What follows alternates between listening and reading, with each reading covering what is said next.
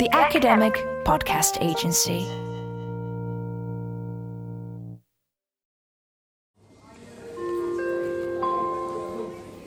Train 9080, the 0540 departure to Paris is now ready for boarding. So we are just about to board the 5:40 a.m. train. It's the culmination of a two-week debate in Paris to keep global warming within the 2 degrees Celsius that scientists have decided is the absolute maximum the planet could take without catastrophic consequences.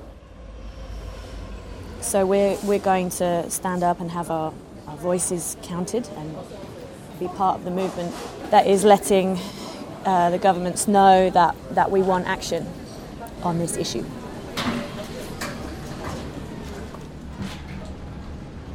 Okay.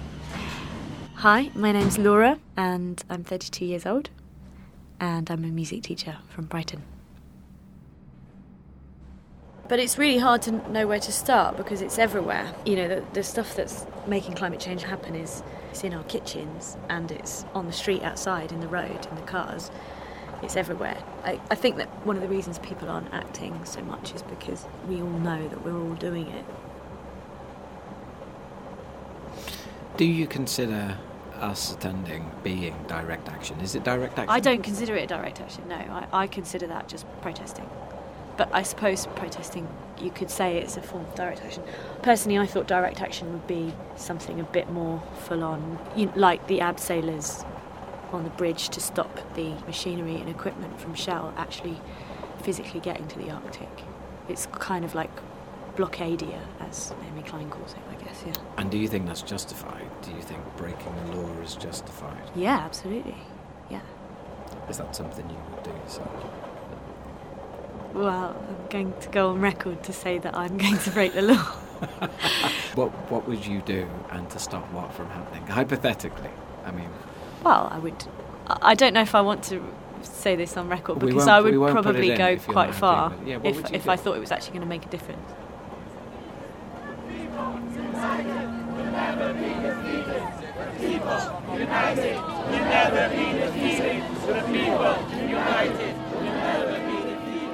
The 12th of December 2015 marked the end of the COP21 Climate Summit. On that day, myself and good friend Laura Luard took to the streets of Paris, along with an estimated 15,000 people, to express civic concerns about the management of global warming by 195 world leaders. The COP21 summit translates to the 21st Conference of Parties that has met every year since 1995 to discuss ways in which global heads of state should be addressing the problems of climate change. So, this episode of the Glass Bead Game is concerned with the efficacy of direct action. What role does the individual or the NGO have in such important political arenas? And what is acceptable behaviour if your elected officials aren't implementing the changes you perceive to be essential?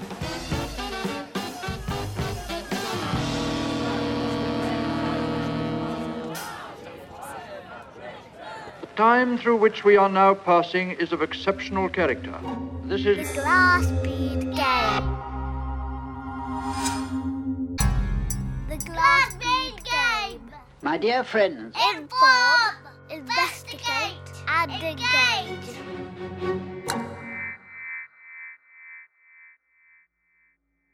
It's the only thing in history that has been effective to challenge the status quo. The only thing that has ever worked is when someone stands up and says no. And this goes back for thousands of years.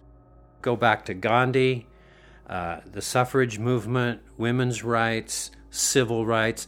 Those rights were only achieved because someone was willing to break the law. My name is Rex Weyler. I've been a journalist and an ecologist for 45 years. I was involved in the creation of Greenpeace in the 1970s. I mean, this is what Greenpeace is really known for, isn't it? Can you tell me what direct action is and, and what it means to you? The idea of direct action, I think, is something most people are actually, if they think about it, are familiar with. If you're walking down the street and you see a kid crying on the street and there's no, no, no adult there taking care of them, most people will stop. and try and help that kid. That's direct action. I mean, we see pictures of people starving around the world. We see pictures of, of famine, crisis, or when there's a tsunami. We know that people are suffering halfway around the world. We send money, we send clothing, we send goods. Why? That's all direct action. When you see a problem, you see something that's unfair and not right, it's a natural instinct. Because we're pack animals, we're not really individuals.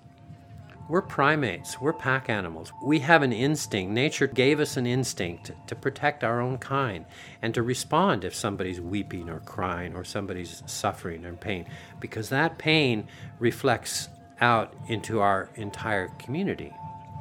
So it's a natural human response to avoid suffering in others.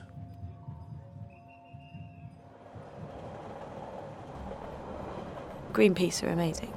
Why are they amazing? Why are Greenpeace amazing? Because of all the incredible direct action that they do and have been doing for years.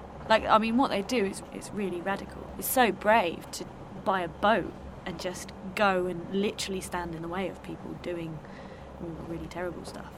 Do you think they've changed the world in the last 20, 30 years? And I do think that Greenpeace have been an incredible voice of sanity. They have stopped bad things from happening, like the drilling of the Arctic, for example. The problem with the action that we have to take is we want solutions that are convenient to us. What kind of solutions are convenient to us? Oh, maybe we can make electric cars, or maybe we can get a new kind of light bulb, or perhaps we can insulate our homes a little bit better. And we call that being green. And, and the problem is, is it's not remotely green. Climate change, global warming, toxins, and then the other problems that we're facing are symptoms. And they're symptoms of, of the fact that humanity has overshot the capacity of the planet. You know, the conflict between economics and ecology is really a conflict between greed and ecology. We could have an economics that was ecologically sensible. If we don't do that, all of our plans, all of our economics, all of our goals, all of our political goals, social goals, they, they all will collapse be, simply because we did not pay attention to the way nature works. What is anti capitalism? Do you consider yourself to be anti capitalist? Well, I am and I'm not because uh, capitalism is not the system that I would like to see in place. I would definitely want something that's less about money. But um, at the same time, I am because I still buy stuff that I don't need. And actually, probably there's there's lots of people in my life who um, make a lot better decisions about you know where they shop and what they consume or don't consume. The trouble is, is that most people in their lives they're really stressed and really busy and really don't have enough money to live and work too many hours and they've got kids and nappies to change and things like that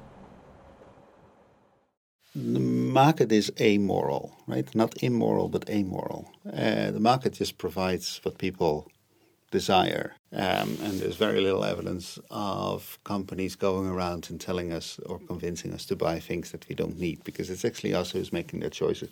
So if you say that the market makes the wrong choices and you sort of like blame it on something abstract like the market or corporations or capitalism, you're saying very strange things because we are part of this system. And really, the market is a mechanism to connect people and fulfill their desires. So if the market makes the wrong choice, it's not the market who is to blame, but the people who operate in the market. And that's you and me.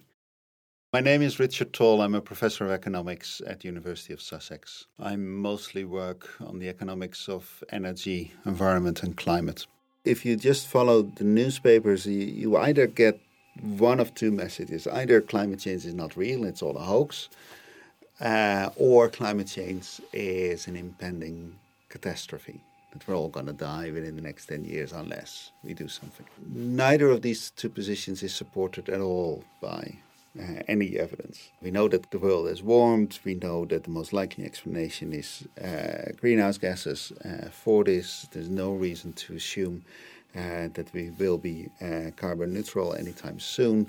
So climate change can reasonably be expected to continue.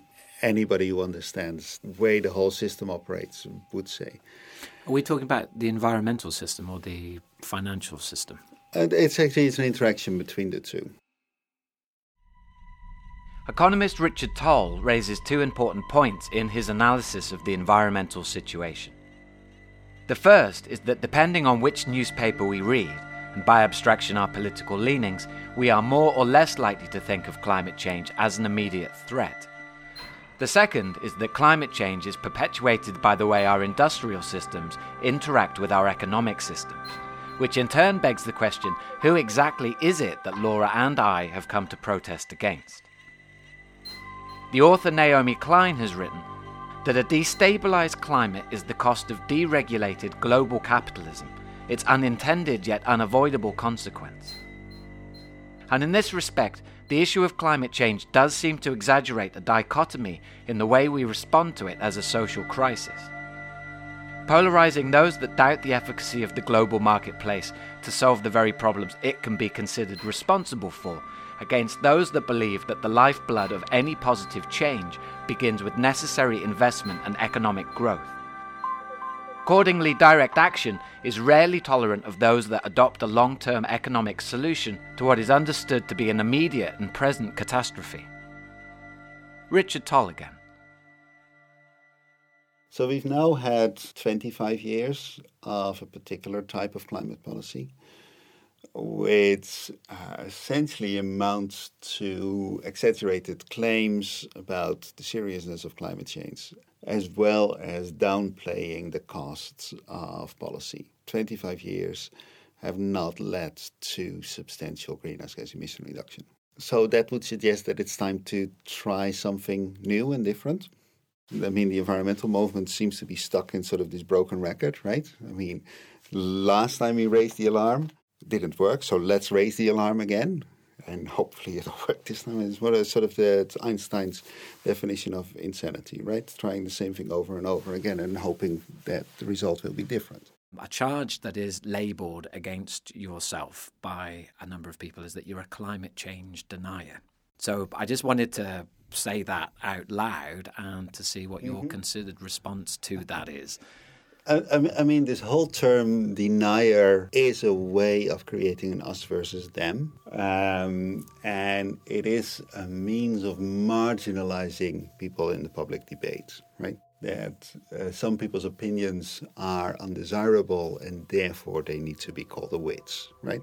If people would do a little bit of research, they would know that our 1992 paper was the first to attribute global warming to greenhouse gas emissions in a statistical, statistically rigorous way.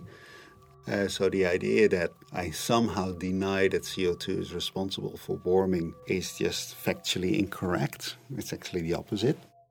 So anybody who argues that I am against climate policy simply should check uh, their facts, right? And a lot of those people who make such claims have never done anything in their lives to actually reduce greenhouse gas emissions. So anybody who argues that I'm a climate denier or a climate change denier or a climate policy denier should simply look at uh, Google and do his bloody homework.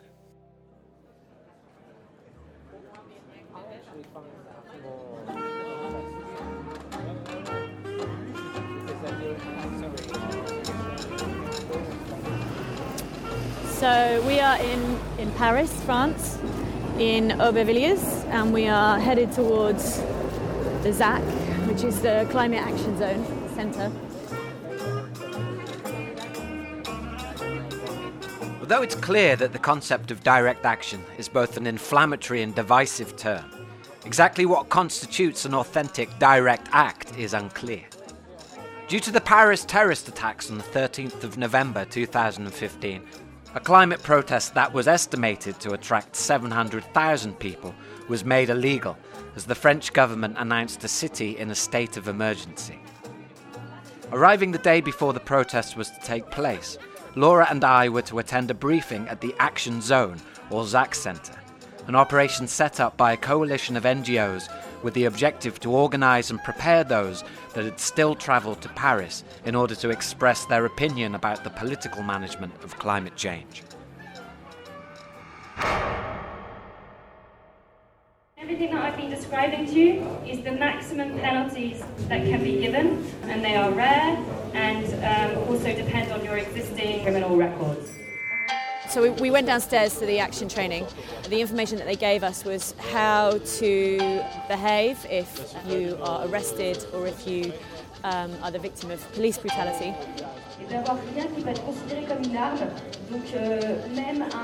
Good afternoon. Uh, Once again, I want to thank the people of France and President Hollande for their extraordinary hospitality. Uh, hosting nearly 200 nations is an enormous task for anybody, uh, but to do so just two weeks after the terrorist attacks here is a remarkable display of resolve. So um, there, were, there were a few hundred people in the room. There were two large rooms side by side conducting the same training because they were both so packed uh, with so many people from all over the world, all different ages, all walks of life. Think carefully about what you take with you and what you leave behind on an action. Don't take any, anything that can be considered illegal, like drugs. Um, don't take anything that can be considered a, a weapon. Make sure that you don't have those kind of things in, in your bag. But here in Paris, we also see the resilience of liberté, égalité, fraternité. And based on my discussions with President Hollande and other leaders, I am confident that we can continue building momentum. Also had some medics on hand to talk us through what to do if we were sprayed with pepper spray or tear gas was released. Does it scare you, the idea of needing to know how to fend off a police baton? No, not really. You're hardcore.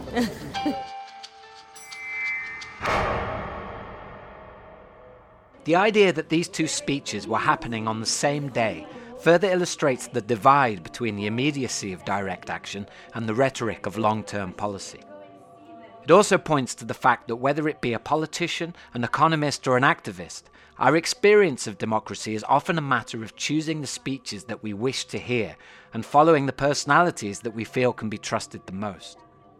And in this sense, those that have travelled to Paris in defiance of the ban on protesting are seeking to express their views with an intensity and conviction which is felt to be absent in many of their politicians. I had the opportunity to talk with the much respected broadcaster David Attenborough about reconciling some of these difficult issues. The best lack all conviction, while the worst are full of passionate intensity. Absolutely powerful.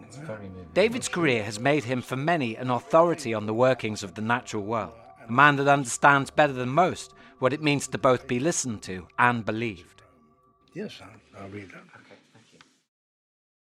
Turning and turning in the widening gyre, the falcon cannot hear the falconer. Things fall apart. The centre cannot hold.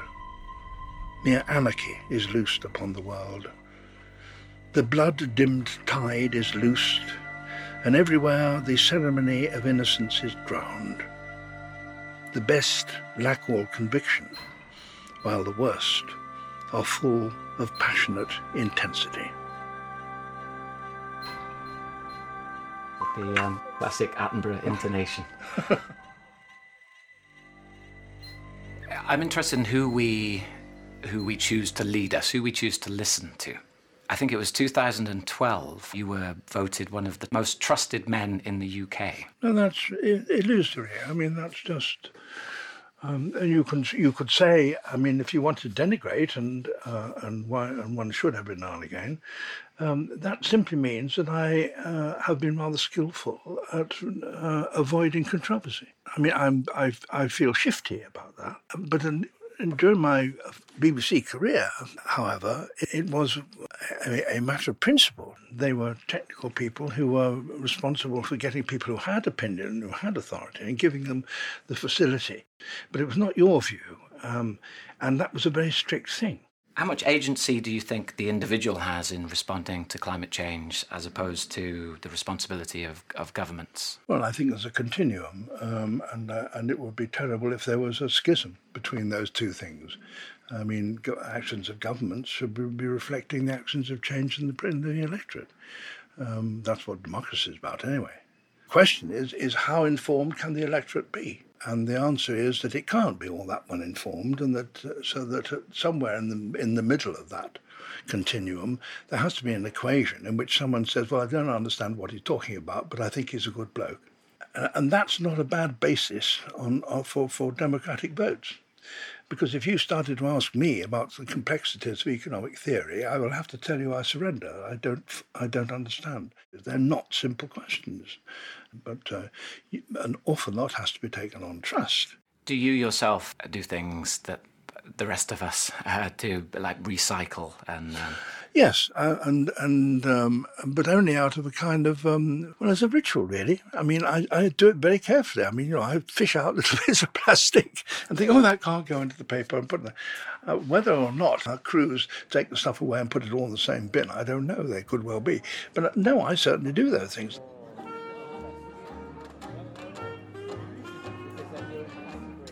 So it is the 12th of December 2015.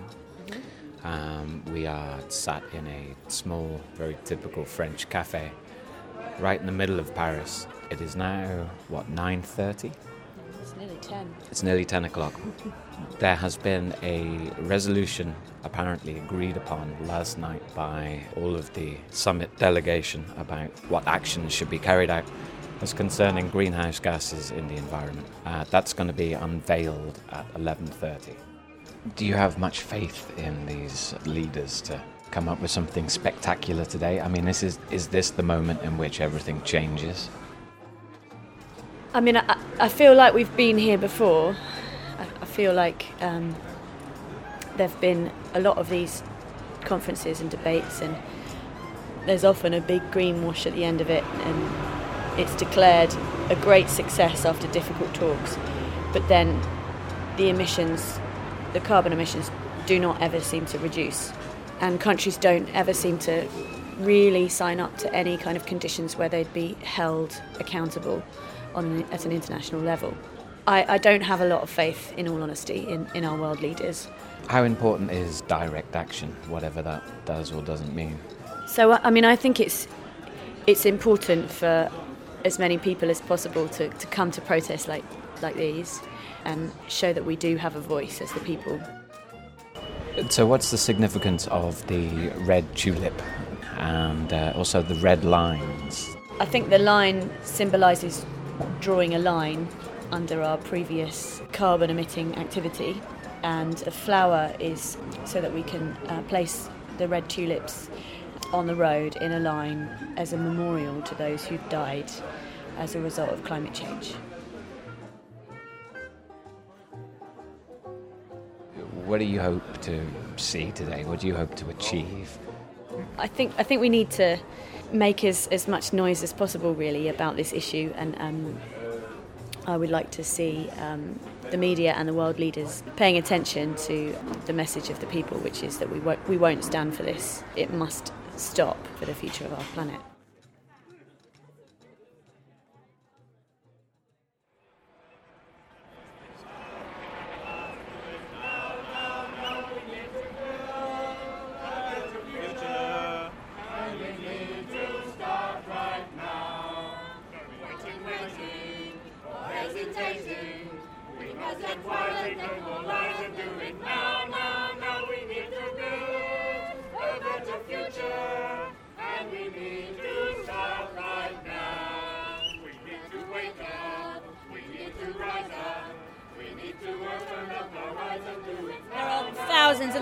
People here um, with red umbrellas, all wearing red and holding red tulips or red flowers, wearing red hats, red ribbons in their hair. Everyone's chanting. Um, there's music, there's samba bands. Um, and there's a huge, long red line of material all the way down the centre of the road.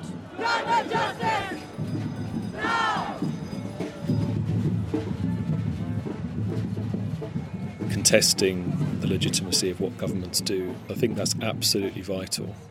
When governments say we're serious about climate change, we take these responsibilities seriously, and then they keep opening more and more coal fired power plants or expanding airports like Heathrow, someone has to contest that and say enough's enough, or to draw a line in the sand, or to try and protect people that are going to be affected by these expansions. So that sort of that sort of resistance and trying to keep more fossil fuels in the ground, you know, the coal in the hole or the oil in the soil, as, as activists like to say, is absolutely vital. And that often runs against what states are trying to do. That's about protesting, sometimes illegally, and I think that sort of thing is, is hugely important. Uh, my name is Peter Newell. I'm Professor of International Relations at University of Sussex. I think it's another school of thought that the, the scale of this is just so overwhelming. Um, there's a book by Clive Hamilton called Requiem for a Species, which sort of argues that that people are disempowered by the by the scale of what we're facing, partly by the, the time frames, but also perhaps some of the more apocalyptic visions of, of what might happen. It seems so otherworldly that it's hard to connect that with with the here and the now and our role within these broader, you know, geophysical processes. It's just so difficult to get your head around the scale of what's going on, both you know in terms of the causation and the complex patterns of um, interactions between human behaviour and ecological processes, but also these very complex lines of responsibility. I mean, that's where the debate really intensifies about who bears most responsibility and therefore whether the right approach is to sort of target individuals and our own behaviour and consumption patterns, or whether it's about bigger structures of you know how the economy is organised, how infrastructures are laid down, etc. So again, around responsibility, you can understand some of the, the caution and the confusion, if you like, about about what's going on and where responsibility lies. Okay, we're outside the Eiffel Tower. The mood here is absolutely ridiculous. Um, you got polar bears in bras. Uh, you got all number of placards and banners, drums, obviously, which you can hear. People generally having a good time. Whether this uh, stops the burning of fossil fuels and the increasing of carbon emissions, I have no idea, quite frankly. But people are looking good and they're wiggling a lot and uh, everyone's extremely friendly and various different colours. There's a woman that's quite blue over there. There's a pink woman. A lot of people with green face paint on. Uh, there's a man with some kind of space trumpet attached to his derriere. There's a monkey. Uh, who else we got? We got two of every animal, basically. Come into the uh, Noah's Ark of Eiffel Tower, ready to swim into the future of a decarbonised economy. Let's move out of the way as somebody's writing on the floor. So, big question is does this in any way reduce greenhouse gas emissions? I think it raises awareness, um, which in turn can help to turn the tide, which is what we're really trying to do here today. I think it's this- also going to be a really a good a good way to motivate people to get involved in further actions.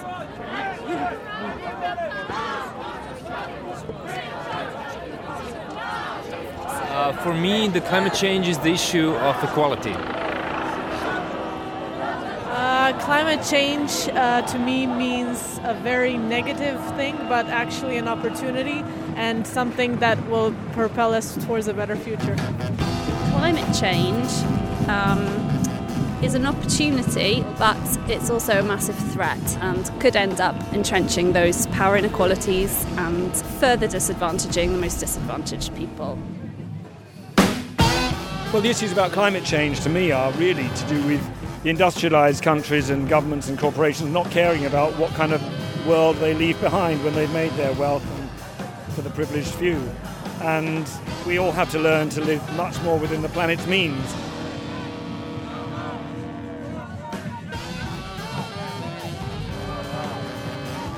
Talking to people at the protest, it was clear that what concerns many is the issue of economic inequality and how this relates to smaller disempowered communities. And that reconciling concepts of the global with the local is an apparent crucial aspect of the mobilized environmental movement. When it comes down to it, like communities are the strongest things we have. Um, and putting more power and giving more power to those communities to, to utilize their, uh, their resources and how best to uh, structure things, I think, would be, would be in our interest. My name is Mike Hudema, and I'm a climate and energy campaigner with Greenpeace Canada bodies like the World Bank and countless other global entities seem to be gaining more and more relevance, more and more power. How do you reconcile those two positions? It depends sort of who you're talking about. I do think that, you know, while there is a push, and I would say that it's a push mostly from folks in power to, you know, further globalize the world. I think that there is a strong push for relocalization. And so you have a lot of people that are looking at relocalizing their food supply and, and starting to have relationships with farmers and ranchers again.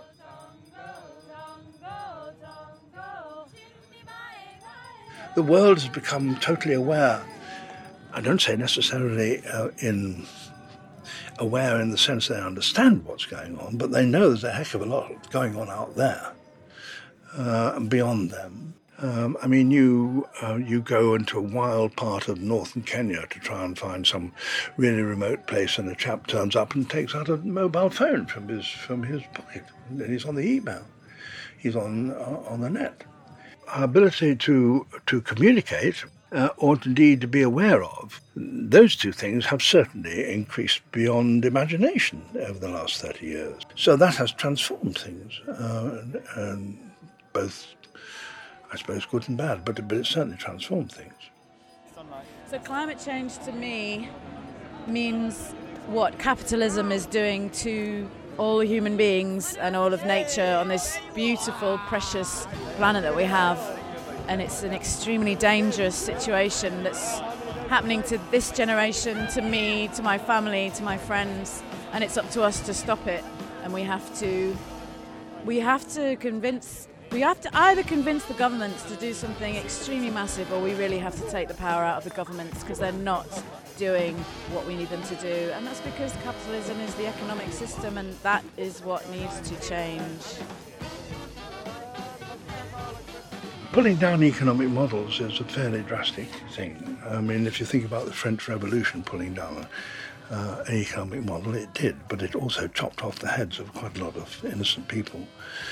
Um, I think the uh, solution, which is that you actually use the economic system um, to achieve your own ends by producing energy uh, in a way that is much cheaper than energy that's based on carbon. The final draft of the Paris Agreement, which had been released that morning, stands testimony to the fact that 195 countries unanimously agreed to keep global warming lower than 1.5 degrees. However, the exact mechanisms and accountability that will bring this goal to fruition is a point of contention for many people that speculate over the relationship between carbon, governments, and economic growth.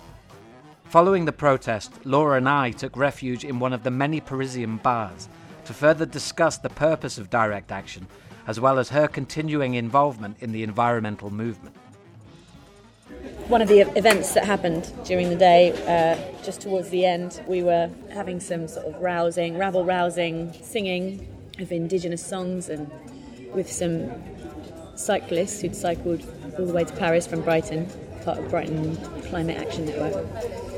And um, one of the uh, street theatre clowns, um, who we've been seeing throughout the day, came up and announced that global warming has been cancelled. It's official. And everyone cheered. and uh, the clown left. It, it, was quite a good point that just coming to a, a march doesn't fix everything. So um, I think for me, the real question is what, what do you do now to actually affect change? One of the things that inspired me to come to this march was reading the Naomi Klein book, This Changes Everything, one of her conclusions in the book is that we ought to be coming together as community cooperatives and setting up energy cooperatives to get onto renewables. So that's something I'd really like to talk to people about whether we can do that in our hometown.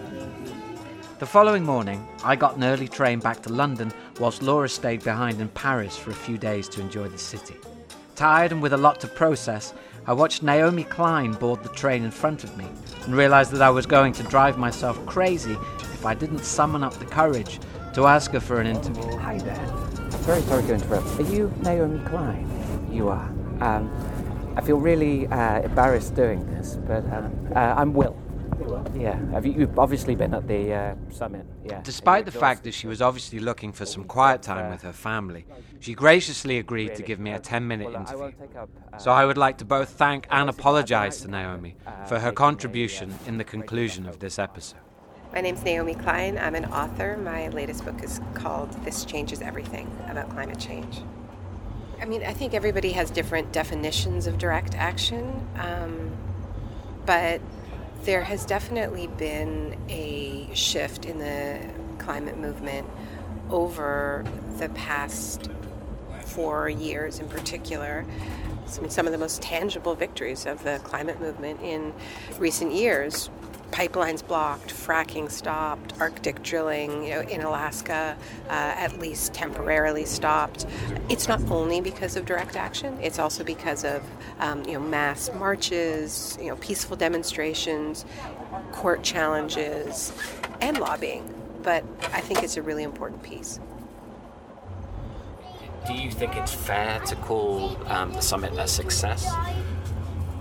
I, I, don't think we live in a time where those kinds of simple labels apply. I mean, they're, that, that, that getting 1.5 in the text was a victory for um, island nations who fought very, very hard for that to happen. Um, does it mean they are now going to survive? No, it doesn't mean that at all, and they and they know that.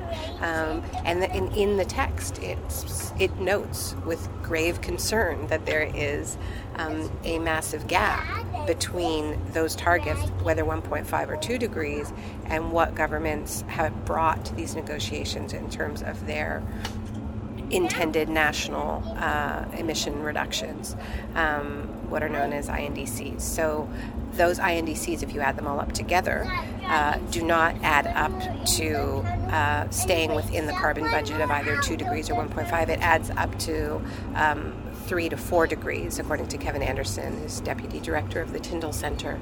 Um, I, I think it's useful to have 1.5 from a campaigning perspective in the sense that um, we have been using the two degree target that was set in Copenhagen as the entire basis of the fossil fuel divestment movement. The entire basis of the fossil fuel divestment movement was taking governments at their word, even though we knew it was disingenuous then, because we knew they weren't doing what it took to get to two degrees, adding up what fossil fuel companies have in their proven reserves, showing that that's five times more carbon than is compatible with two degrees, and now we're going to do the same thing with 1.5. Um, so, you know, it's really about how social movements use those targets um, because governments have made it absolutely clear that they're unwilling to do what it takes to meet those targets. Thank you. Really okay, no problem.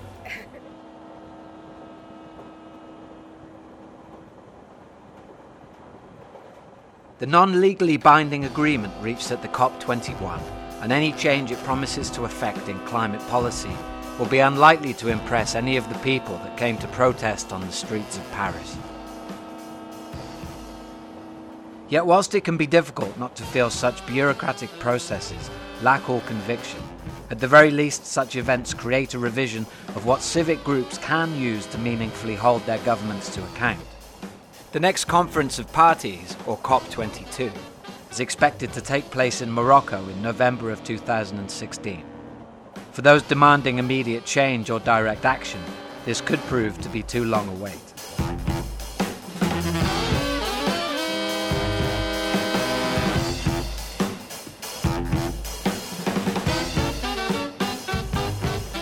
Further information about all who featured in this episode can be found at www.theglassbeadgame.co.uk. And whilst you're there, why not subscribe at the top right hand corner of the site? to ensure that you get next month's episode, which will be an inquiry into privacy and the role of surveillance states. Your presenter for this episode has been Will Hood, and the series producer is Rob Alexander. The Glass Bead Game has been brought to you by the School of Global Studies at the University of Sussex and is an Animal Monday production.